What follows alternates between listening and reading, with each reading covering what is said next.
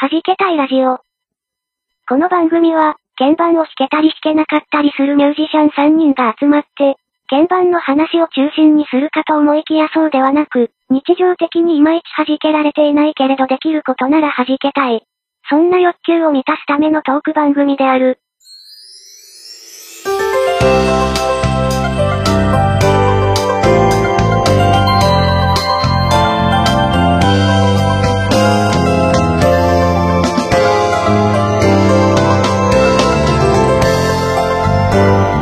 はじけたいラジオ49回目です。皆さん、こんにちは。えー、初獲物を、うちの猫が捕まえました。リヴァイです。あのー、今なんか、今っていうか、すごいなんか大きめの怖い音のする虫さんがいたんですよ。しかもなんか、はい。はい。あ、あなた誰？あなた誰？あ、猫にゃんです。いや、いや猫にゃんですけど、はい。えーと、あやこんぐさんは今月はちょっとあの、お休みです。はい。あやこんぐさんファンの皆様、ごめんなさい。っていう感じなんですけど。で、お、大きな、何？あの、羽音の低い虫がそう、そう、怖めの虫がいて、はい。で、なんか、人のベッドを弾みにして、ビョンって飛んで、はい。なんか捕まえたらしく、うーって言ってたんですけど、うん。うちの長男猫。しかも一番レブの何もしないでおなじみのチーがですね、うん。捕まえました。あの、ここぞという時に彼はやるんですよ、きっと。もう本当そしてに、今、3匹で今うん追っかけています。あの、のべ、のべーっとしてるやつがここぞって時にやるんですよ。はい。えー、子猫にゃんもいます。うーって言ってます、めちゃめちゃ今。はい。うーって。やっぱ、あれだね。飼い猫だけど、やっぱそういう野生の、なんていうんですか、この DNA っていうか、あるんですね。あのー、2週間、あ、さ、あ2週間前ぐらい、ぐらい前かな？ぐらい前に、はい。じい様がですね、じい様じゃないですよ。じい様。あじい様がですね、あ、はい。コックローチですね。あの、ソファーの裏側でおだぶつだったんですけど、バブーって。はい、はい。で場所が、場所だけに、ひょっはい。としたら誰かがやったんじゃないかっていう説があって、はい。いや、ちょっととうとう目覚めてしまった、うちでもの。入れ、入れないんですよ、その裏側って狭くて。はい、はい、はい。だ、だからどういうあ風に、、あれじゃんないあのーしたのかわかんない。別の場所で殺害して、あの、殺害現場。別の場所で殺害して、宝物っつって隠したんじゃない？いや、でも、犬じゃないからそんなことしないとし思うんだよ。ないかな。でも猫もそういう子いるって聞くよ、なんか。もう虫、なんとかなんとか運んでんだよね。この部屋から下行って、下からあの、あとなんかあのみ、店に来るっていうよあ、このね。捕まえたいものをね。で、なんかずっと今持ち運んでるらしいので、ちょっと、これってもう。あの、死体を、死体を運んでる。歩いてるじゃん。歩いてるって。はい。こういう物騒な話をしてるから、我々の番組は iTunes に乗っけてもらえないんですよ。ほら、早くして、もう。怖い。ね。怖い。から運ばないと飛ばないってことは。っていうか AD はさ、見えてんだからさ、パーンってやればいいじゃん。ダメだよね、せっかくのおもちゃだからね。あ、おもちゃだから？うん。あ、違う。この番組では AD じゃなかった。ごめん。はい。ということで。はい。ね。あの、皆さん、あれですかね、夏の疲れが出てくる時期ですかね、9月9日ともなると。うるせえな。なんか、なんか実況の人がうるさいですけどね。ベッドの下で最強が待機してるからね。はい。ど、どうですか？猫ニャンさんも体調とか、お腹空いています。お腹空いてる、あ、た、まだ食べてない感じ。うん。はい。まあ、あの、頃合いを見てね、あの、番組中でも、あの、なんかね、クロストークしまくってんだよね。さっきから。そっか、こっちの声聞こえてないのか。はい。うん ということで、ね、あの、頃合いを見て、餌を補給しに行っていただきたいなと思うんですけど。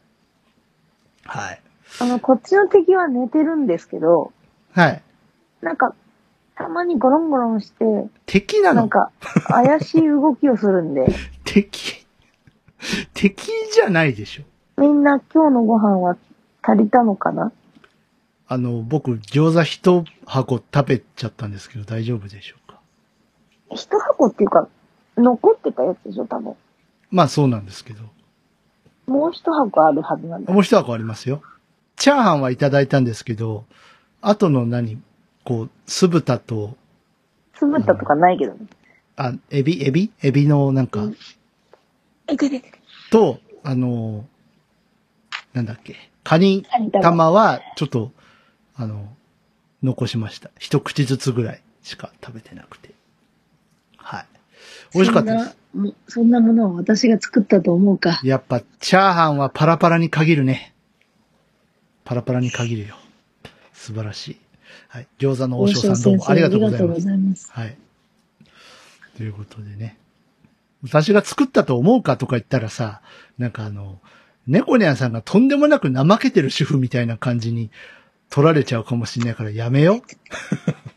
怠けてるわけじゃないんですよ。猫今ニャンさんは週は。珍しく水曜日から金曜日まで夜ご飯作ったから。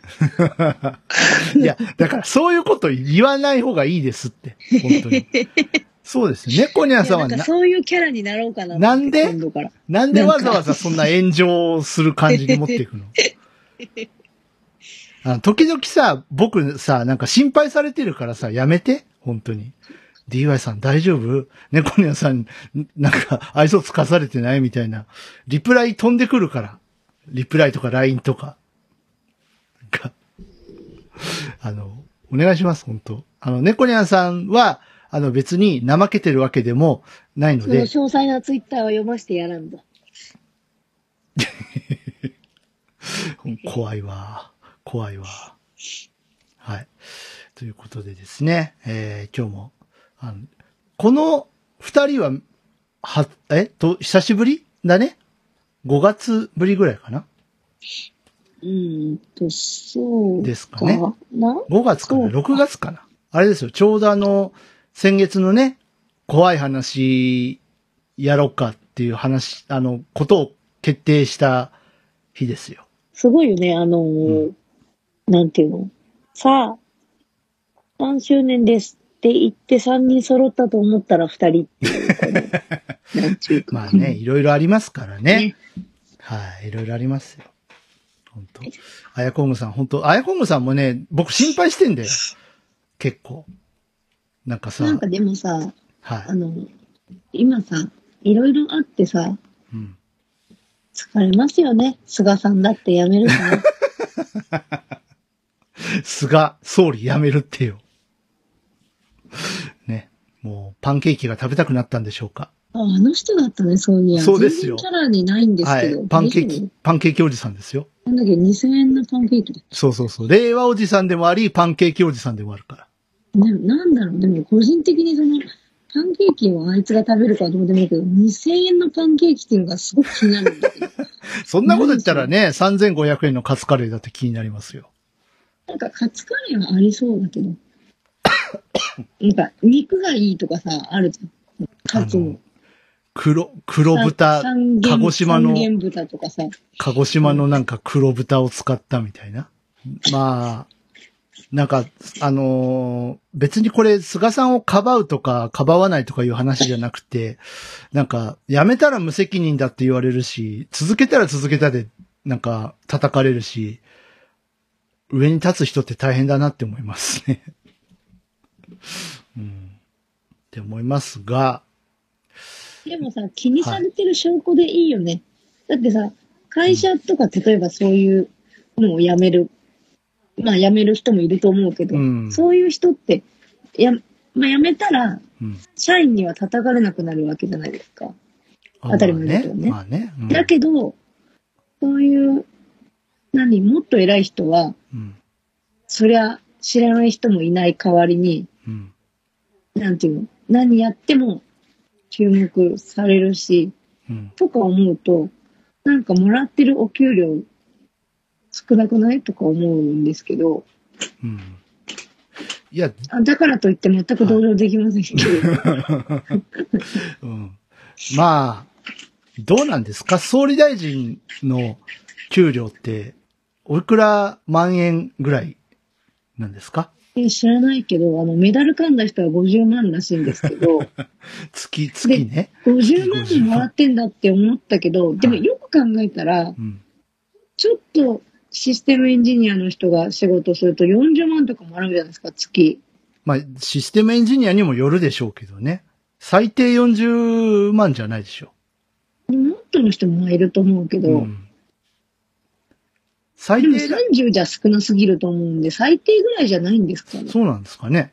わからないけど、うん。知らないけど。うんで、だけど、そうやって考えると少ない気もしますよね。その、担ってる重責的には。まあ。それでメダル噛んだのかな、ストレスで。いや、知らんけどもやね、あの、その方は、あの、絶賛今、療養中ですから。あ、どうかなこの配信が出てる頃には出てきてるかな。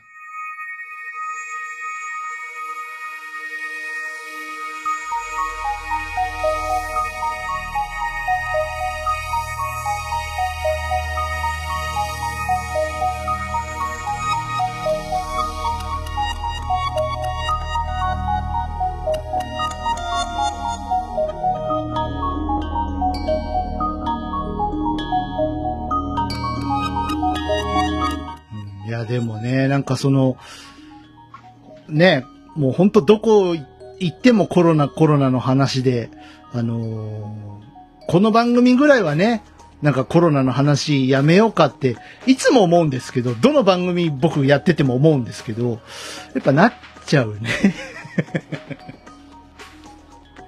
うん、なっちゃうからね、と思うんですけど、あの、愛知県においてはですね、やっぱこう、逼迫してんだなっていうのを、結構、あの、先月の終わりぐらいにですね、身をもって体験しまして、DY ちゃん。ね、その話とかしてみてもいいですか？いや、もうその話はいいかやな。、やめる？やめとく？ししない予定だったしね、本当にあ、そうですか。じゃあやめるうん。。そして別に面白くないし。うん。別に面白くしようと思って言うわけじゃないですけど、まあまあいいや。まあそんなんでね、あのーまあ一刻も早く皆さんのところにこうワクチンがね、きちんと行き届くといいねっていうことで。あの、何も入ってないワクチンね。ゴムのかけら。混入物が。ねえ、怖いよね。どの段階で入ったかもわかんないんでしょだって。でも、あれって、あの、混入物って何とかでしたって分かるってことは、うん。その、ちょっと誰かピアノ弾き出したけど、ね、猫がね、猫がうるさい。分かるってことは他のやつにも入ってるだってことですよ。その打った、打ったのじゃないのにも入ってたっていことだから。ついつ打ったやつには、ちょっと入ってる可能性があるよっていうことらしいですよ。そうだけど、うんその、要は見つかったっていうことは、めっちゃ、なんかいいビート刻んでますね。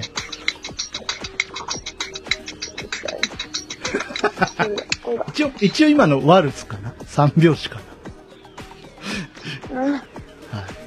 なんか、16ビートな感じで取れたけど、3拍子かな？よいしょ。ご飯食べあ、まだ戦ってる。猫。う。戦っている。戦ってる。なんか、最後のラスボスが気づいたのが遅い。いや、違うんだよ。ラ私じゃない、私だって。ラスボスはいつも最後にいいところを持ってくっていう役目があるから。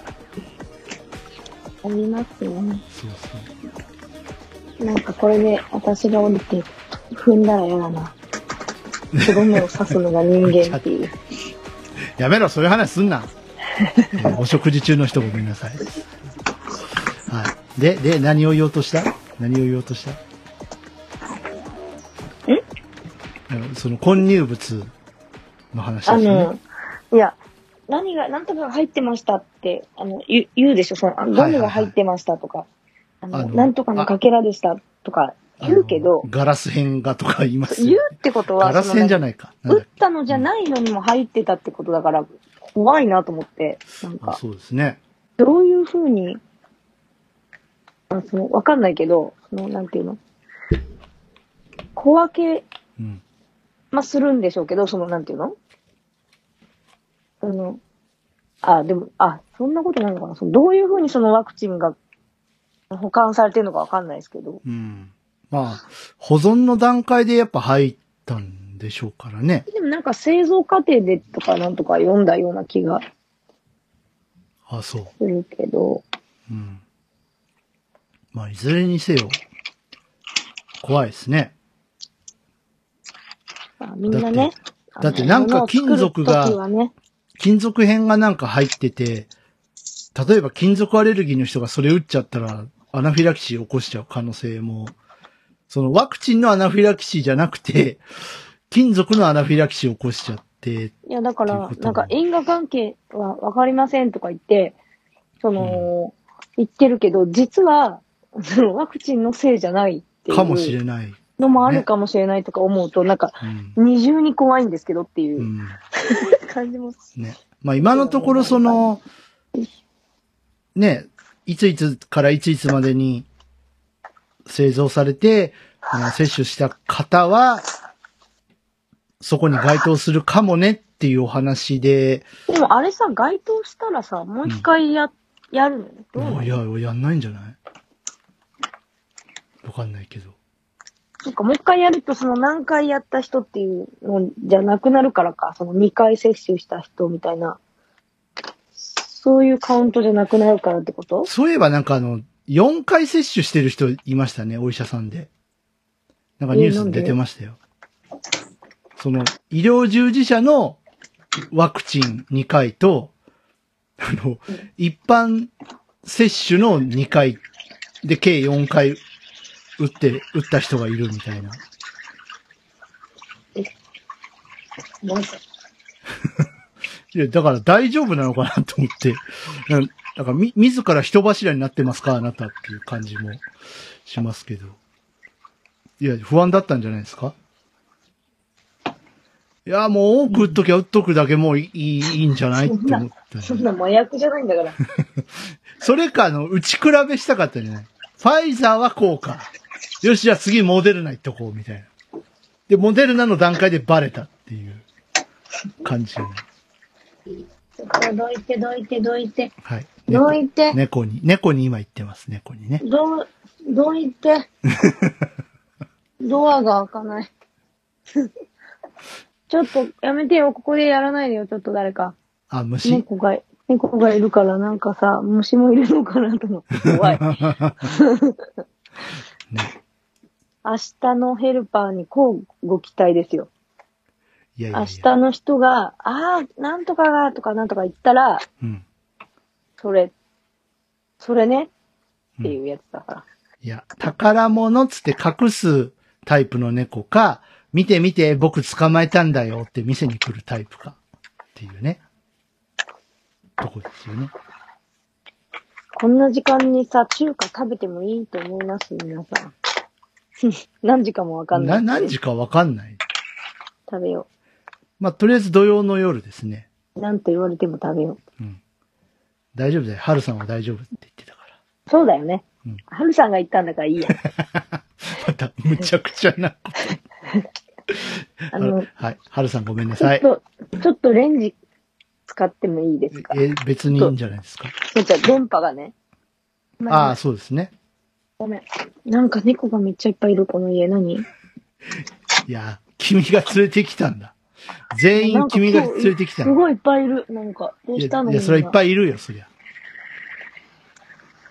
それは、それは6匹もいれば5匹ぐらいいるよ、その辺に。エモからの変異株作成にあたり、パンデミック21を発出いたします。迫る限界値それをひた隠して DY デジタルシングル、パンデミック21。各種デジタルミュージックストアおよびサブスクリプションサービスにて配信。これは緊急事態です。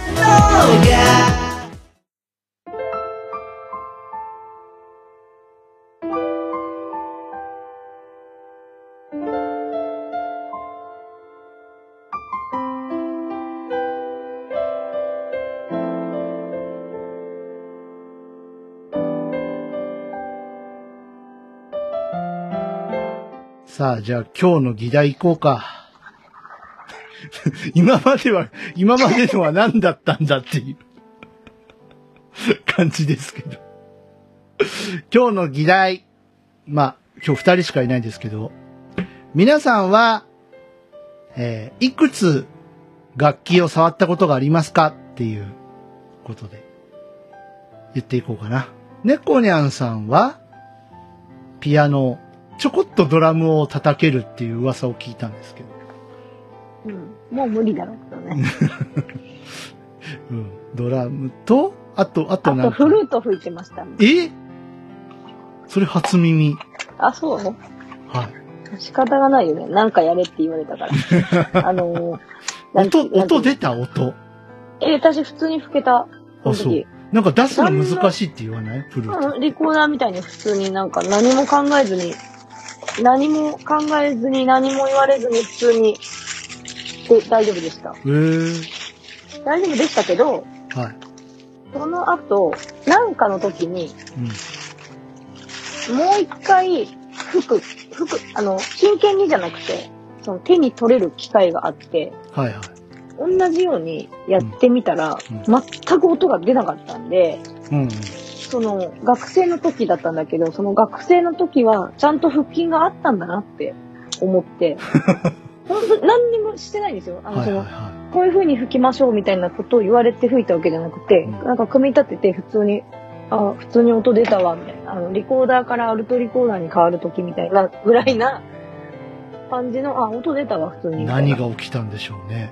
いや、な何だったんでしょうね、あの頃は。フルートって結構音出すの難しいって聞くんで、でも全然だってマウスピースとかもないしさ、まあ、それはそうなんですけど、すいません、あの、いたいただきます。はい、どうぞ、どうぞ。焼き焼きそば食べます。はい。どうぞどうぞ。へえ、フルートは初耳でしたね。なんかそこまで行くとさ、バイオリンとかやってそうな感じがしてきましたけどね。それはないですか？うん。ない、ないし、バイオリンを買う金がどこにある？違う違う、違う、買うとかじゃなくてさ、なんか、あるじゃん。こでもバイオリン弾いてる人いっぱいいたけど、一回も触らせてもらったことないわ、そういや。う。あ、そう。僕一回だけありますけどね、バイオリン。触らせてくれたな。ね、もう、亡くなっちゃったね、先生なんですけど。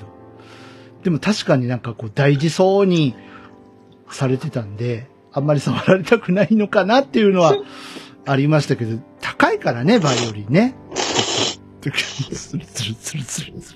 ごめんなさい。よりによって、よりによって焼きそばっていうね、これね。いいですごめね。んなさい。いや、大丈夫ですけど。はい。もう皆さんお腹空かして。食欲の秋だから。夜中に聞いてたら最悪ですよ。最悪ですね。もう僕らのせいで太ったとか言われたらどうしますか、これ。王将に文句言ってください。違うだろ。お 王将に文句言ってもしょうがねえだろ。鍵盤楽器に絞って言うと、まあ、ピア、ピアノがありますよね。アコースティックピアノがあって。エレピとかないんですか？本物のエレピ。あ、ある。あるある。あ、本当。うん。えーあの、なんかスタジオにあった。あ、や。本当。し。かも夜中にいきなり弾いてって言われた、そういや。何言ってんのこのおっさんはと思った。猫ニャンさんは何者なんでしょうね。夜中にスタジオに入っていきなりピアノ弾いてって言われるってな、何、何者なんでしょうか。だんだん、これ素性がバレていかないか本当心配なんですけど。多分大丈夫。大丈夫。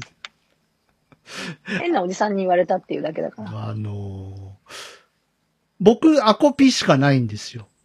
本物のエレピってどんな感じなんですか？タッチ的に。一緒？いや、ただのピアノみたいな感じだったけど。あ、あの、やっぱり一緒なんですか？タッチな、タッチの感じとかは。うん。なんかそんなような気がしたけど。右に行くほど軽くなっていくみたいな。っていうかね、そんな考える余裕なかったあ、よ。余裕なかった。うん。そう。へえ。僕なんかね、本当あの、アコピとシンセぐらいなんで、鍵盤で絞っていくと、だからこう、本物っぽい、本物っぽい音は出せるけど、最近のいいシンセだとね。本物の鍵盤楽器って、そういやあんまり触ったことねえなって最近ふと思ってですね。あとなんだろう、エレエレクトンぐらい？ああ、まあ、あそっかそっか。鍵盤で言えば。そうだね。エレクトーンも触ったことで、うんい今みたいにかなりいい音のエレクトーンじゃなくて、なんか80年代のなんか学校にあったようなね、エレクトーンですけど、あの、カシャンってなるのがかっこいいなって個人的には思ってましたけどね、子供の頃ね。蓋がこう、カシャンって、カシャンカシャンってなる、なる感じ。どうですか？その、弾いてみたいというか、触ってみたい鍵盤楽器みたいなのって、猫ニャさんはあります？いや、ない、ない、ない、ない。普通に全然全くないです。ない。パイプオルガン弾いてみたいとかない？うん。ないかな。あの、パイプオルガンっていう楽器はすごいですよね。構造とか、こう、考えてみるとね。壁に設置されてんだよ。で、なんかこう、壁のスイッチを押して、音を変化させるみたいな。まあ、持って運べませんからね。そうですねうん。ピアノみたいに。うん。まあ、持って運んで調律すりゃいいっていう、あれじゃないですからね。うんその、まあ、教会とかはもちろんね、あの、設置されてますけど、有名どころだと NHK ホールにありますもんね、パイプオルガンね。あの、何年か前の紅白で、タモリさんとマツコさんが、あの、遊んでましたけど、パイプオルガンで。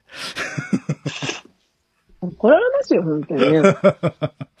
あれ、NHK ホールは、やっぱ、あれですか、クラシックとかを、割と、やるから、ああいうパイプオルガンとか置いてあるの？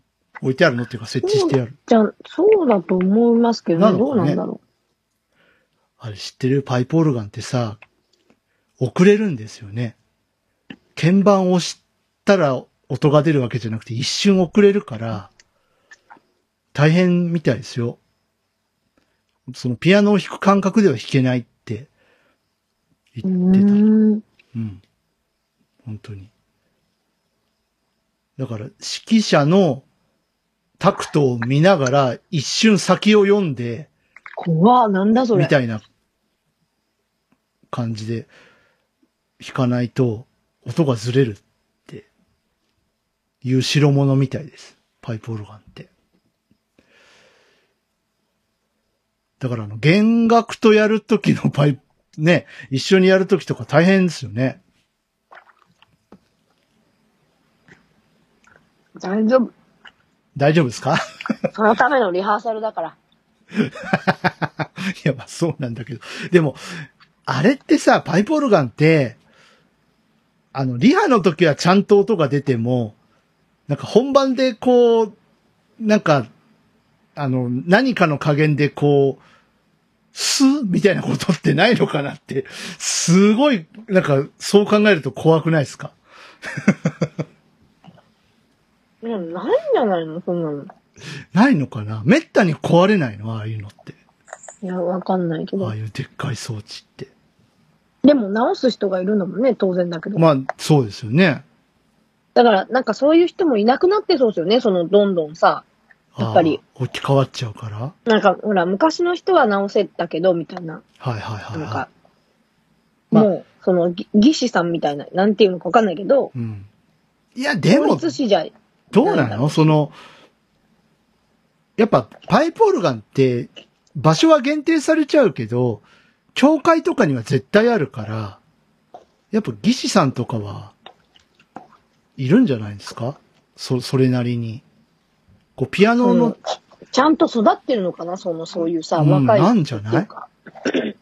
ピアノの調律のお仕事もなくならないのと一緒で、やっぱいでるんじゃない？もなくなってるんだよ、ピアノの調律の仕事って。あ、やっぱ置き換わってる？あの、就職できないもん、調律。師になろうと思って勉強しても結局ああ、。そう。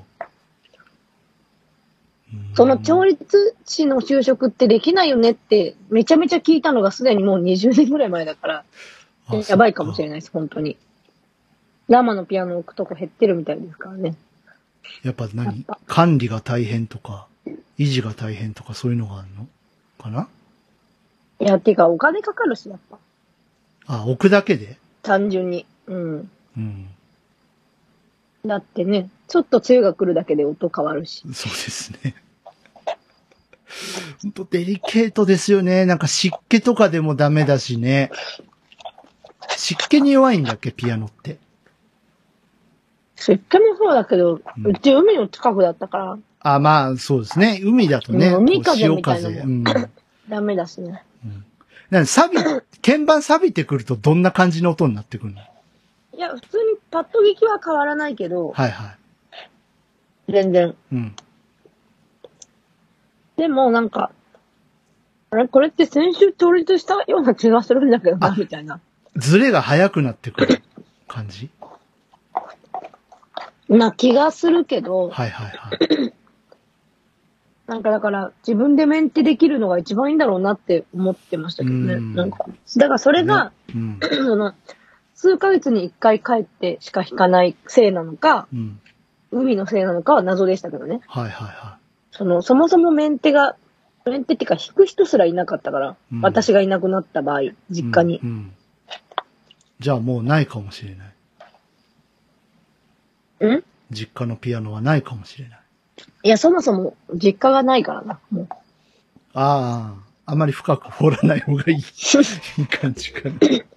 実家がないから、ピアノも埋没したか、ピアノだけどっかに、あの、なんていうの？どっかに移送したかわかんないけど、うん。だけど、したからといって誰かがメンテしてるとは思えないので、うんうんまあ実質、ごめんねっていうことになってるんじゃないかなと思いますけど、そっか。猫ニャンさん、あの、そうやってさ、ちょっと話戻りますけど、そんな夜中のスタジオに入ってうんぬんっていうお話をされてるくらいだから、オルガンとかも普通に触ったことあるんじゃないですか？いや、ないないない。オルガンはない。あの、うん。ハハモンド P3 とかあるじゃないですか。ないない。全然ないないない。ないっすないっす。ああ。そっか。あれもオルガン、ね、あの、ロック系のこのハモンドオルガンも、すごいよね。こう、ロータリースピーカーで音を回して、こう、倍音を作って、ね、あとフィートとかで、音調節して、いろんな、なんか、弾く人によって個性の出る楽器ですよね、オルガンもね。面白いなって思って。結構ドライブさせて歪ませる人もいれば、全然そんな歪みとかなく、なんかジャジーな感じで、弾け、弾く人がいるかと思ったらなんか、え、これパイプオルガンですかぐらいの感じの音を作って弾く人もいたり。いや、それより、うん。オルガンでもないのに、オルガンのように弾く方がすごいと思うけど。何がですか？え？あ、あ、は、ハモンドを、あの、パイプオルガンのようにってこと？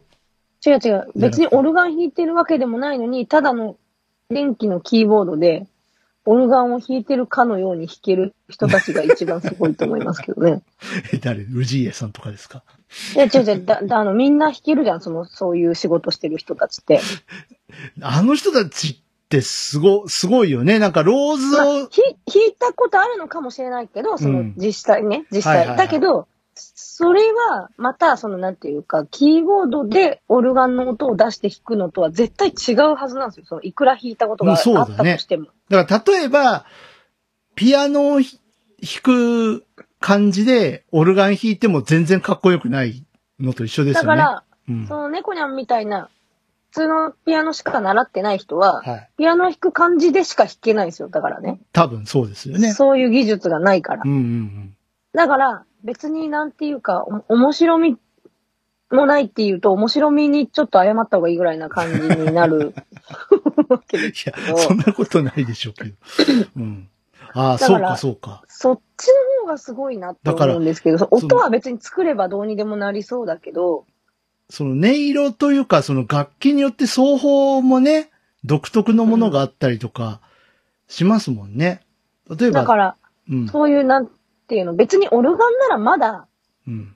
最悪同じ鍵盤だから、うん。まあねって思わなくもないけどう、ん。それを全然違う、なんだ、尺八とか、例えば。はいはいはそれも、まあ、やればできなくはないじゃないですか。い。鍵盤でね。鍵盤で。うん。だけど、尺八吹いたことないかもしれない人が、うんさもそみ、それみたいにできるっていう、まあ、結構できるはずなんですよね。ああいう専門でやってる人たちって、うんうんうんそ、そ、そこそこそれなりに聞こえるようには弾けると思うんですよ。何の楽器が出てきても。うん。うん。なんか、そっちの方が逆にすごいなって思うんですけどね。まあ、普通にこう、ね、キーボードを弾くので、なんかかっこよく、その、たまたま音色が尺八でしたっていうのもありだけど、え、本物がここにいるのっていう感じで弾ける人って本当確かにすごいよね。うん、うん。うん。なんかたまに、これは生じゃないよね、みたいな時があるから。あるあるある。な、奴らが何なんでしょうか？あの、V シンセ GT っていうローランドのシンセがあるんですけど、あの中に呼吸の音が入ってるんですよ。うん。あの、中国の、あの、二弦のやつですね。ふやーんっていう、よくよく聞くやつね。あの、女子十二学坊とかがやってた。あれの音が入ってて、結構リアルに弾きこなしてる人いますけど、すげえなって思う。思う。またギターと違うじゃん。呼吸って。だからその、なんていうの、例えば楽器を弾いてみてからうん。鍵盤で弾こうっていうのができる楽器ならまだうんうん研究ができるかもしれないけど、うん。うん。なんか、それを、そのなんていうの、電気仕掛けの機械一台で、いろんな音が出るからといって、いろんな、からといって、うん。いろんな、何、その差もそれを弾いてるかのようにうん。弾けるっていうのは、どういう頭の構造なんだろうなってちょっと思うんですけど。いや、本当でも楽器って、そう考えると、どの楽器もそうだけど、奥深いですね。なんかね。それぞれの楽器で奏法があって、受け継がれてきたその伝統もあって、っていうところで。その呼吸なんかバイオリンに似てるけど、バイオリンとはまた全然違う音が出たりするし。奏で法も違うしも楽器はいいですよね。風邪ひいてもね、同じ音が出ますから。喉はね、喉は、喉とか鼻が詰まると、ちょっとでも調子悪いと、ななんていうの、うんちょっと湿度がおかしいとか、うん。なんか猫にはすごい喉が弱いんで、だから一番メンテしにくいのが人のなんか、生態ですよ。なんか人って本当にどうなってんだろうって、マジで思いますけどね。だからあの、ボーカリストの人とかの控室にあの、医療用の吸入器とか置いてあったりするんでしょ？夏でも加湿器炊いてみたりとか。だってさ、ミスチルの桜井さんと稲葉さんが、あそこのメーカーの吸入器はいいぞとか言って話盛り上がるんですよ。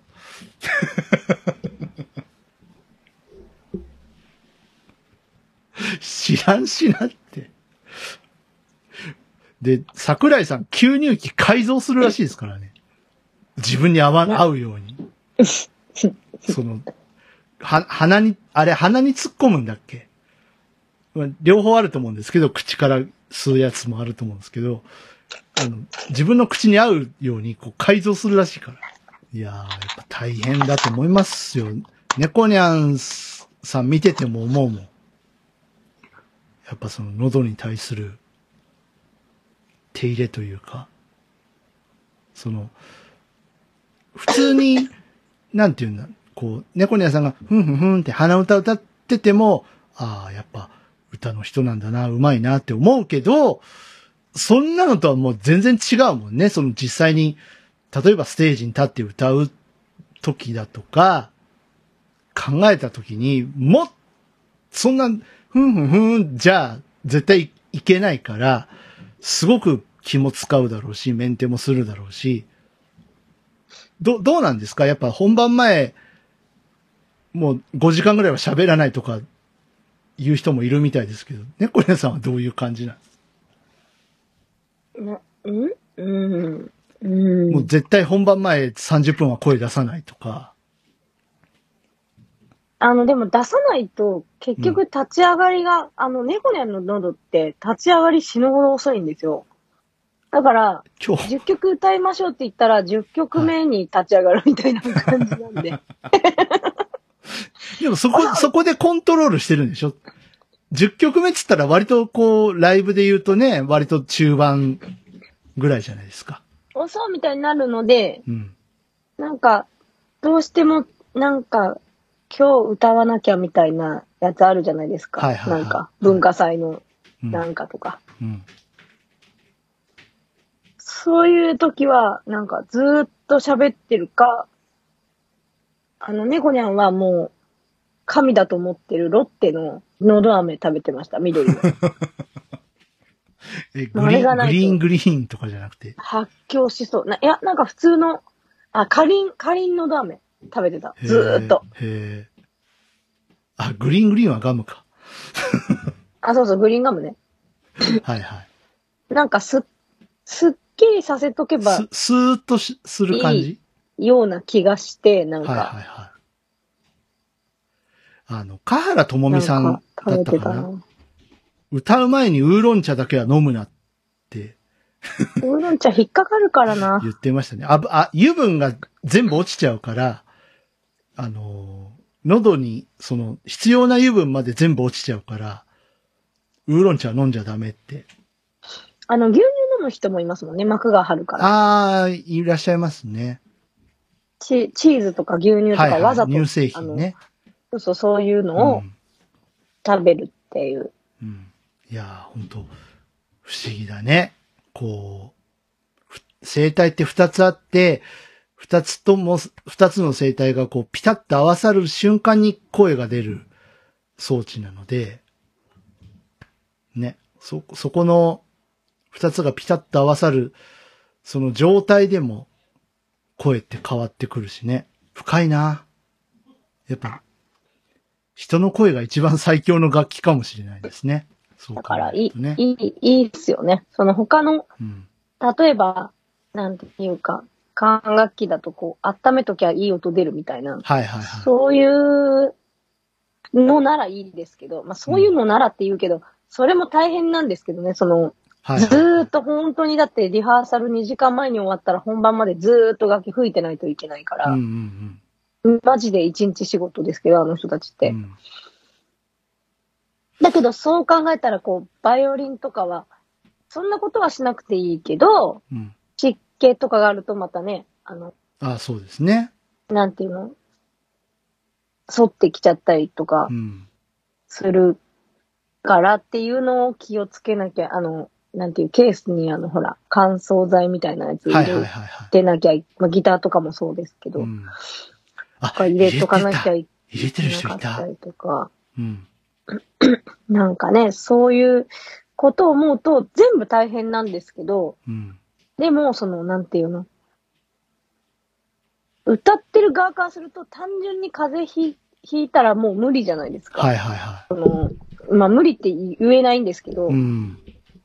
でもその、なんていうか、とりあえずバレるじゃないですか、もう、そもそも。バレますね。どの人にも。うん、ああ、なんか今日、コンディションよろしくないんだなって。うん。で、楽器なら、あれ、この人あんま上手じゃないんだなっていうのでごまかせるかもしれないですけど、うんうん。なんか歌はそのもう、何？ちょっと誰かが風邪ひいてたみたいなのをもらっちゃったりもできないし、どうすりゃいいんでしょうかっていうね。ね。なんか。ほんで、猫にはね、あの、マスクして寝ようと思って、昔ね。あ、あの、そういう人いるね。歌手の人でね。濡れてるやつね。はいはいはい。いるいるいる。ちゃんとうん。で、さあマスクして寝ようと思って、うんもうあの、最強にメンテしなきゃいけなかった時期がちょっとあって、はいはいはでも、なんかさすが猫にゃんで、い。うん。なんかそ苦しかったんでしょうね、夜中。うん。あの、朝ね、あーって起きたらね、横にね、畳んで置いてありましたね。あれ？これ私してたんじゃなかったっけ？か、ね、寝る前に。いや、でもわかる。朝起きたら外れてるってこと、やっぱああって、あのー僕もね、東京に通ってた時に、あの、ライブでね、ライブでって自分のライブじゃないですよ。人のライブですけどね。人のライブに行くのに、まあ、いわゆる遠征ですよ。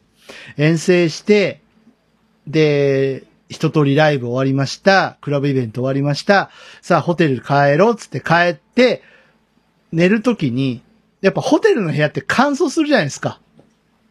だから、ここれはいけないと。これは風邪ひいちゃう。マスクして寝よう。寝て、起きたらマスクないんですよね。これね。あれ、なんかさ、酔っ払いの人の気持ちが少しわかる瞬間だよね。なんか何したんだろう、夜中にっていうさ。あの、酔って記憶をなくした人の気持ちが、ね。わかりますね。お腹、うん。何して、なんでマスクここにあるんだろうね。な。律儀ですね。畳んでおいてあったんだね。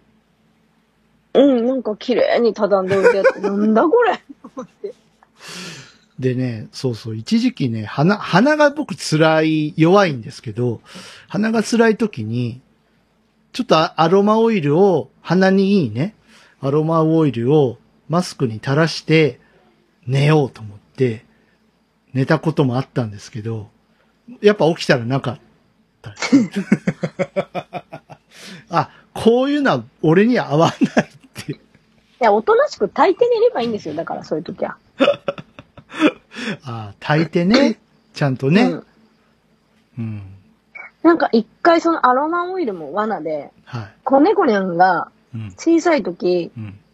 あの、喘息まではいかないんですけど、気管支炎と喘息の間ぐらいだったんですよね。はいはいはい今だいぶ全然なんてことないですけど、うんもうなんか春と秋と、うん。そういうなんか寒くなったりとか、うん寒いのからちょっと気温がこう上がり出したりみたいな、そういう変わり目がすごく調子悪かったんですね。なんかお風呂入るだけでぜいぜい言うみたい。なん感じな時があって、うんじゃあもう、あの、あんまりひどいから、夜アロマオイル炊いてあげようかなって思ったうん。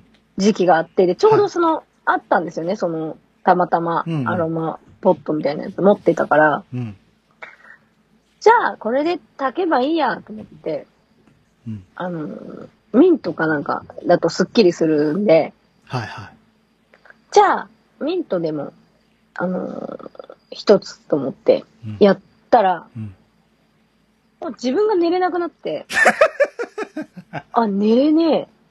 寝れねえってなって、で、なんかアロマオイルの本みたいなやつ持ってて、シャキーンってなっちゃった。そう、効能を読んだら、うん。本当に寝れないみたいなこと書いてあったんですよね。なんか、ミンとか忘れちゃったんですけど、はいはいはいで。、そういうのって基本信じない人だったんですよね。なんか、はいはいはいはい。そんなこと言うけど、絶対気のせいだってって思う、うんうん思う派だったのに、うん。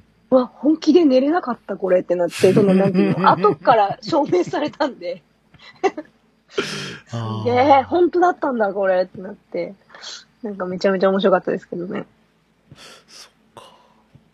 いや、あの、収録日ベースでね、ちょっとは 鼻を見てもらったんですよ、耳鼻科行って。うん。たら、やっぱ、あの、特にね、血液検査とかも、ま、あの、何年も前からやってるんですけど、そんな、こう、花粉とか、そういうハウスダストとか、とかそういうアレルギーみたいなのって、全く出てこないんですけど、やっぱ耳鼻科行ったら、こう、炎症がちょっとひどいって言われて、やっぱアレルギーなんじゃないっていうふうに言われて、で、鼻の中にね、こう、ちょっと副鼻腔炎っぽい感じにもなってるから、鼻の中にこう、お薬塗っときましょう、つって、あの、いわゆる鼻綿棒ですよ、皆さん。よくあの、やるでしょ？インフルエンザの検査とかね、今 PCR 検査とかもそういうのありますけども、初鼻綿棒42にしてやって、で、あれめちゃめちゃ痛いね。めちゃめちゃ痛いんだけど、やっぱ鼻が悪いということが判明したんで、その、アロマをね、ちょっともう一回考えてみようかなってちょっと思ったわけですよ。アロマを炊くって、今どんな感あ、あれがあるか。あの、火を使わないやつありますよね。こう、え、火なんか使ったことないか？ら、昔からありますよ。なんかあの、電気のやつ。電気のやつね、あるよね。電気のやつか、あうんとその、なん、なんだろう。加湿器にアロマ入れれるやつもあるから、今ああ、はいはいはいはい。だからそういうのでもいいですけどね。うん。全然。ね。でも問題はそのアロマオイルが何滴落ちたかがわからないっていうことにあります。それより何より。そこだよ だからそういう意味では危なくないんだったら、ろうそくが一番、ね。はいはいはないん。ていう、火がついてるかどうかはわかるから、うん。一番、なんていうか、そういう意味では楽ですけどね。はいはいはまあ、オイルもその、なんていうの、ダバダバ出たりしないから、い。うん。そのめちゃめちゃ出しすぎるってことはないけど、なんか一滴でいいところを4滴とか出てるかもしれないから、その、なんていうか、もったいないような気はしますけどね、うんなんかね。何日も部屋から匂いが取れないとかね。やたらいい匂いするな、この部屋みたいな。うん。ね、いやもうね、猫もいるんで、あんまりああ、そうか。ね、そうだよなんですよね。ね。あの、そうこの間さ、そういえばあの、工藤静香さん叩かれてましたね。あの方、香水が趣味なんでしょ？で、なんか、うん香水の瓶を並べてる写真をインスタに上げて、あの、ワンちゃんいるのにそんなに香水 置いて大丈夫なのかみたいな感じで 叩かれてましたけど。だって違う部屋違うで部屋じゃんねそんなんさ。もう考えりゃわかんだろ、そんなのって思いますけど。もう、てか、い言いたいんですよね、そうやってなんか。なんか、あの、多分、部屋、ね、その、香水用のお部屋と、ワンちゃんが、あの、いる居住スペースと、違うよね、そんなの。別でしょ、あそこんち地下もあるから、はいはいはいはい。なんか、なんかの時に地下が、地下の、なんか、地下で服をなんとかしてみたいなことを言ってたから、多うん分その、全然別のその入れないゾーンがあると思うんですよね、多分。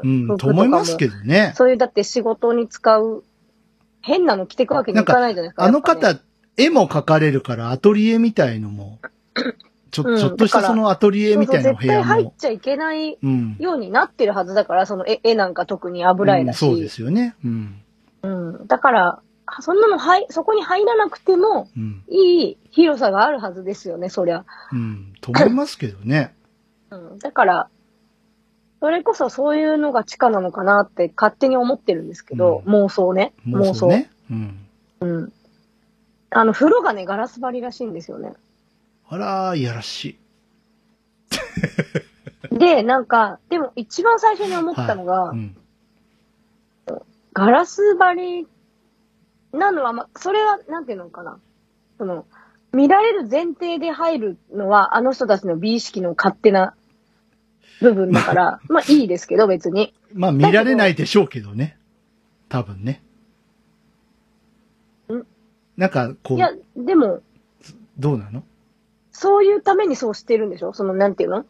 あその、要は人の目を気にする生活をすることによって美を保つっていう。いや、その、外からとかじゃなくてよ。その、はいはいはい。家の中でも、その、ちゃんとした生活をしようっていう多分スタンスでやってるんだと思うんですよ。うんうんうん。その、ダラダラしないってはい、いう。だらだらしない。うん。多分ね。うん。でも、その、子供が、あ、普通の家の風呂ってさ、って、うん。こんなじゃないんだって思う瞬間が絶対あったはずなんですよね、どこかで。そりゃ、いつだったのかなって、なんか地味に気になるんであっすけど。たのかな？どうなのかな？あの、日本語が不自由な、ね、妹さんとかいらっしゃいますけど、何カ国語も喋れる割に日本語が不自由っていう。あんまり言うと怒られますかこれ。はい。でも、うんなんか昔は一緒に住んでたんだけど、あ、今も一緒に住んでんのかなお母さんと。いや、わかんないですけどね。お父さんね、もうだいぶ前に亡くなっちゃってるから、うん。ひょっとしたら一緒に住んでるかもしれないんですよ。あの、昔、その何、結婚する前、うん。もう一緒に住んでたんですよ。その、キムタクがマスオさんみたいになって。ああ、なるほど。だけど、その家じゃないと思うんですよね。なんか建てたって言ってたはずだはいから、はいは千葉に。い。うん。ああ、でも家は千葉じゃないかもしれないですけどね。な、わかんない。ピンポイントなんか。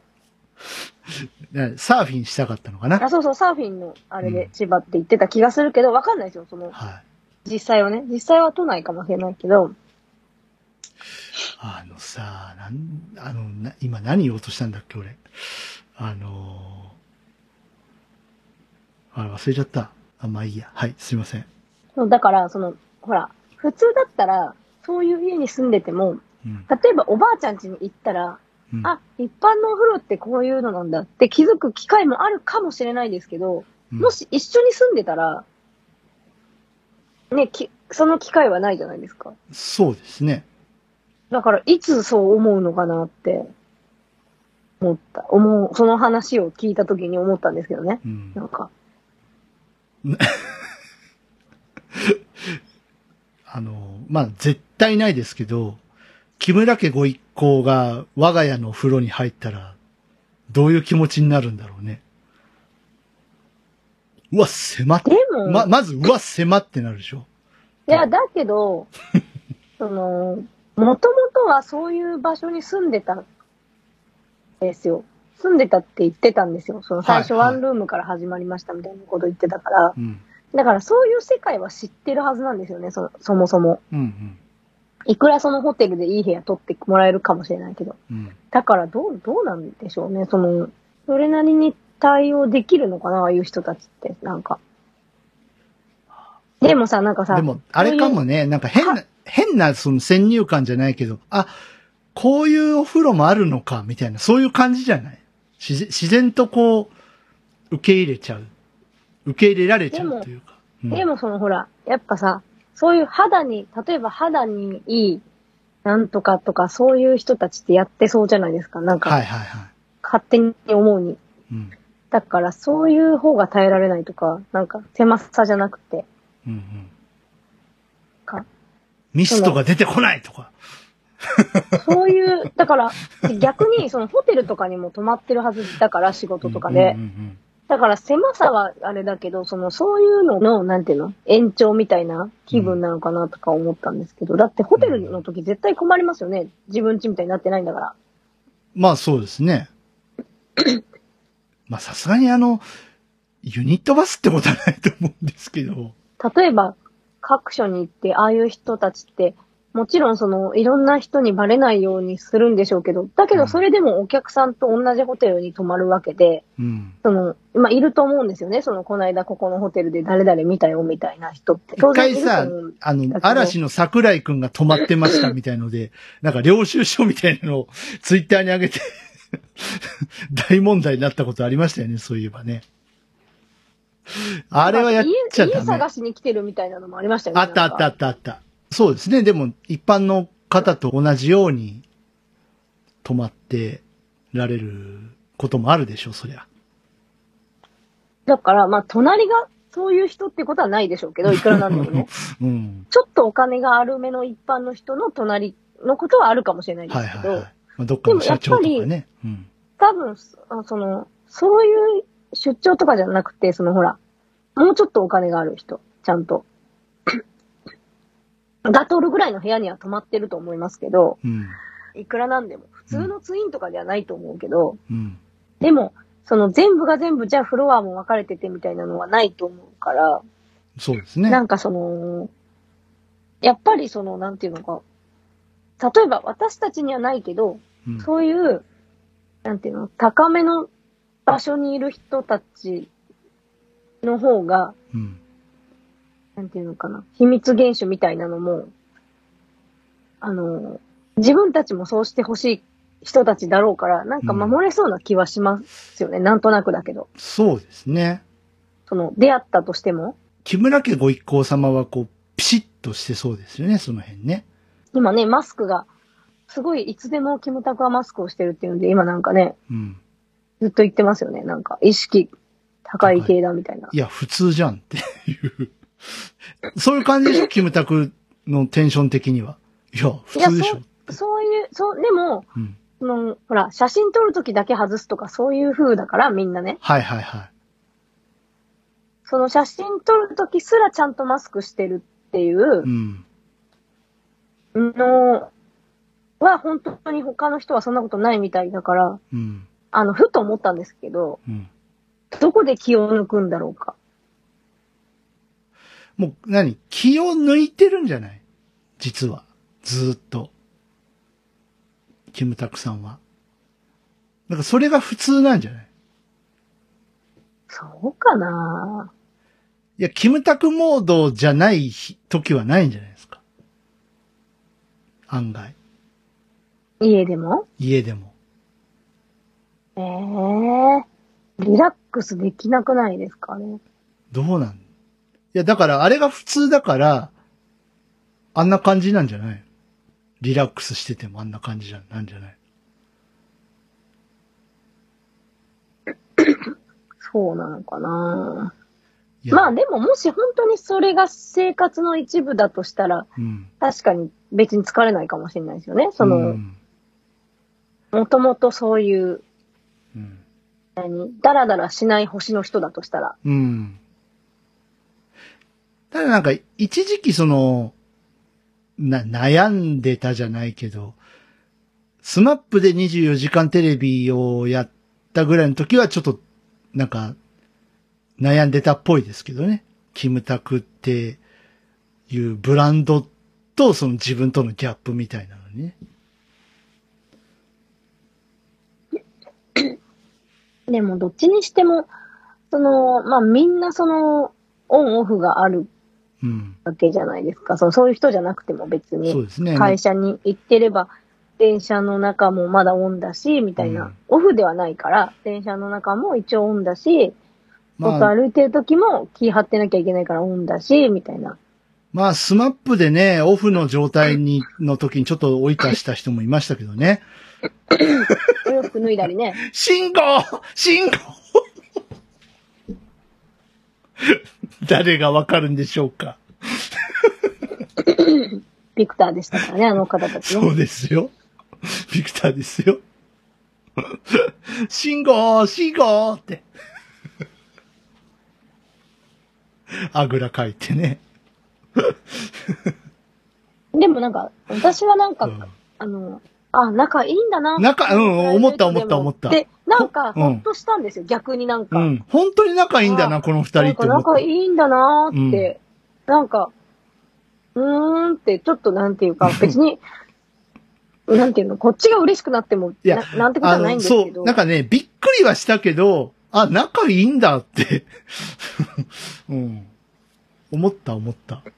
だってさ、なんかさ、ほら、なんか仕事はするけど、全然プライベートとかでは家も知らないみたいな。とかっているって言うじゃないですか、うんやっぱグループだけど、みたいな。うん。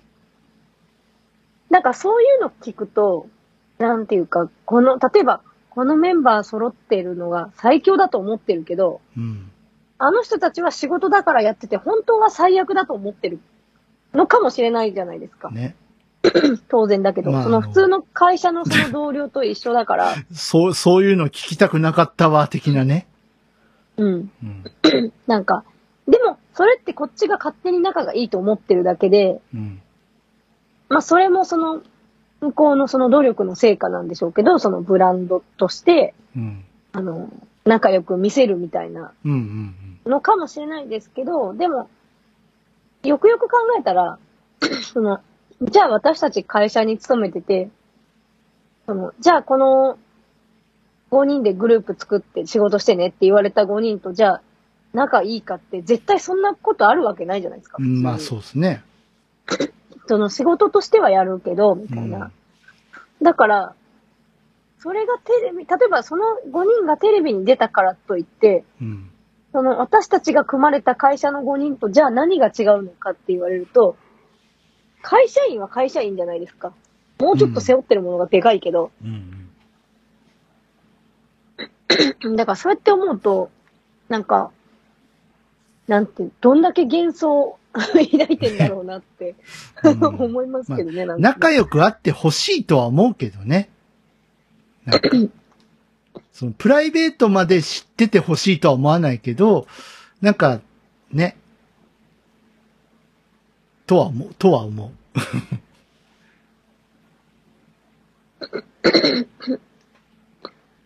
なんかいい距離感ではいてほしいなと思いますけどね。でもそれも勝手ですよね。じゃあ自分が仕事をしてるうん。人と、そのいい距離感でいろって、例えば言われたとしたらですよ、うんその、プライベートだけど仕事みたいなもんなんだから、みたいな、例えば、うん同じようにもし言われたとしたら、嫌に決まってんだって絶対思うと思うんですよね、そんなうの。ん、いや、だから、大変大変だな、でテレビに出る人たちって。最初の頃ってさう、ん。例えば売れたいなとか、うん。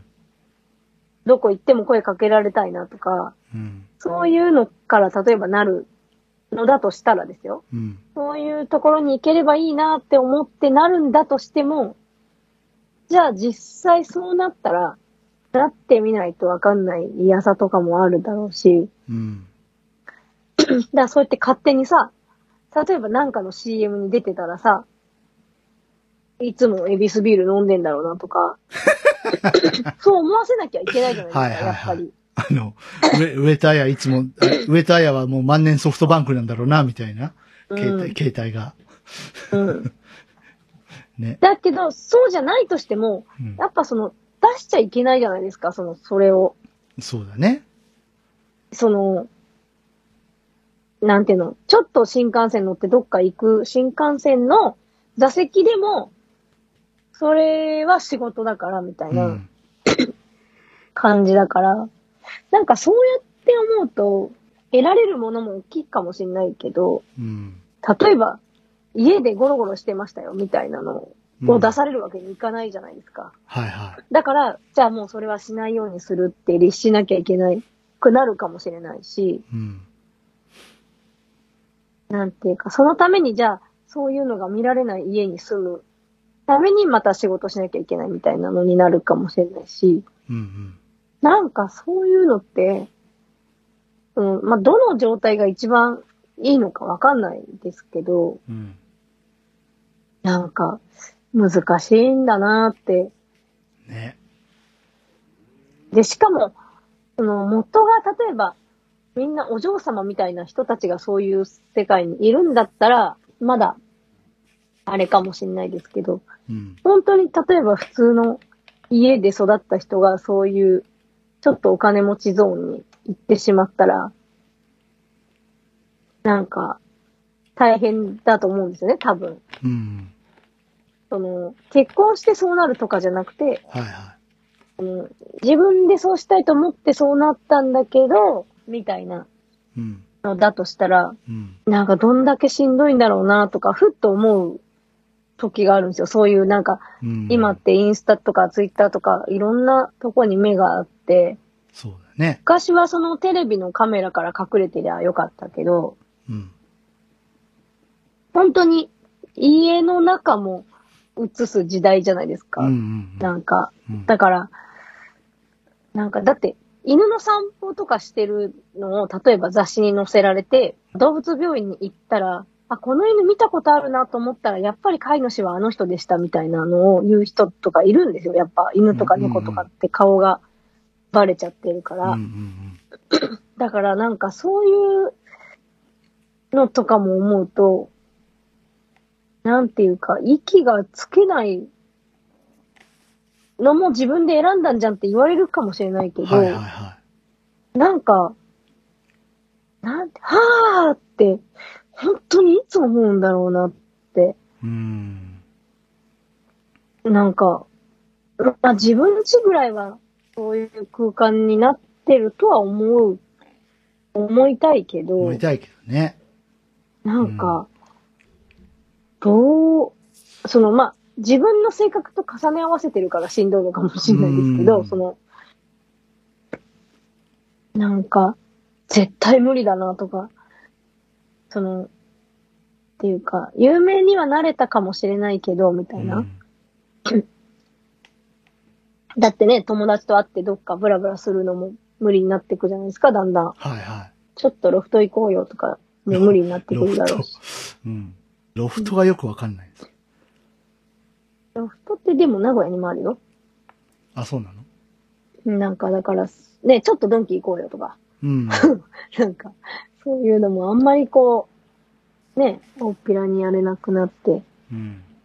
とか思うと、なんか、普通に、ああ、お金ないなーって思ってるぐらいの方がいいのかなとか、うん。ね、歩いても声はかけられないしね、別に。うん。私たちは違う意味で声かけられますけどね。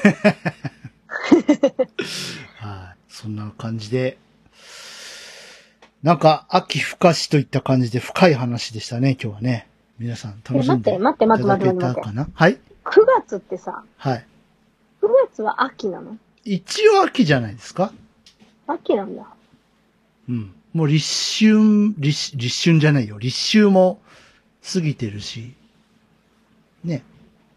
でも今年の、今年の感じだけ言うと、ちょっと秋みたいですよね。涼しくなってきたし。さあ、それはどうかな？これが出ている頃はどうかな？っていう。でも来週も涼しいみたいだしね。うん。ね。はい。お月見とかね。いいよね。団子の季節だね。団子の季節。はい。というところで、終わっとこうかな。あやこんぐさん、来月戻ってきてね。まあ、無理のない範囲で戻ってきてね。来月はね、元体育の日ですから。元体育の日。どうも、まだ10月10日っていうのが抜けないけど、ねやっぱ僕ら昭和の人間だからね。まだね、その辺の感覚がね、まだ9月15日が敬老の日のような気がするしね。敬老の日はいつ？あ、あれ？あ、もしかして、あれ？ちょっと待って待って待はいって待って待って。はい。待って。9月の第、3か第な2週 ?2 週 ?3、3月曜かなえ、3なの？あ、2じゃないんだ。?3 だったと思いますよ。はい。ということで、今月は終わっていきたいと思います。えっと、まあ、いろいろ出てます。えー DY ちゃん関連のものがいろいろ出てますので、まあ、詳しくは、えー僕のツイッターとか見ていただけるとよろしいかと。えー、Google。敬老の日はいつ？うわ、ほんとだ、3週だ。そうそうですよ。え、あれ、今年はさ、あれはないの？何がですか？秋分の日。秋分の日ありますよ。何言ってるんですか？ありますよ。あ、それはオリンピックとは関係な関いから。係ないですね。あ、え、待って待って、関係ないから、はい。じゃあ20日は休みで、はい。何 ?23 みたいな日も休みそうそうでますたね。はい。そんなバカな。そんなバカ。何それ月木みたいな休みなの？それ。そうですね。ええー、何それ？今知ったんだけど。はい。ということで、えー連休になる人もならない人も皆さん良い連休を お過ごしくださいませませ。というところで。はい。え、待って、連休なの？何がですか？え、敬老の日連休じゃないですは連休じゃないよね。か。はい？秋、秋分は違います。いあ、つを敬老の日の話ね。そう、敬老の日の話。そうか、この9日の次の週が連休とかじゃないの？ね、じゃあね、別に。違いますね。そうか、次の次の週か。はいもうその頃にはね、アップルのいろんなことも分かってるね。分かってるねじゃ。うん。DY ちゃんは何を買うのか。猫に来月はその話かな、じゃあ。かな？じゃあ3人揃うといいですね。いいですねやっぱりはい。はい。ということで、えー、終わります。はじけたいラジオ、ここまでのお相手は、私 DY と、うんと、今日は別にアシスタントじゃないな。うん猫ちゃんでした。はい。はい。ということで、あ、あとあのこにゃこにゃも冒頭では言いました。はい。えー、ごきげんよう。さようなら。バイバイうんおやすみなさい。家にミスターの模様のメニュー開いて弾けたいラジオ、いかがでしたか？